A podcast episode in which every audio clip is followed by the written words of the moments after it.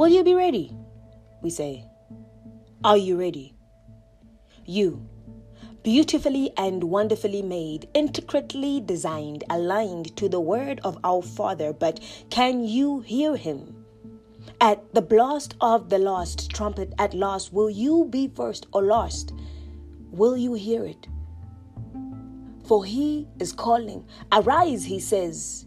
From the mountain top, he pronounces your name, mine. Guard your loins. Prepare yourself. The harvest is plenty, but the laborers are few. A few moments left, and I'll be back, he says. Will you be ready? Are you ready? Or are you sitting on the sideline watching?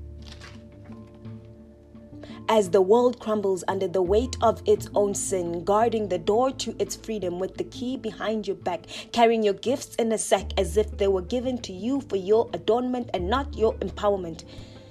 The sands of time are running out. Are you ready?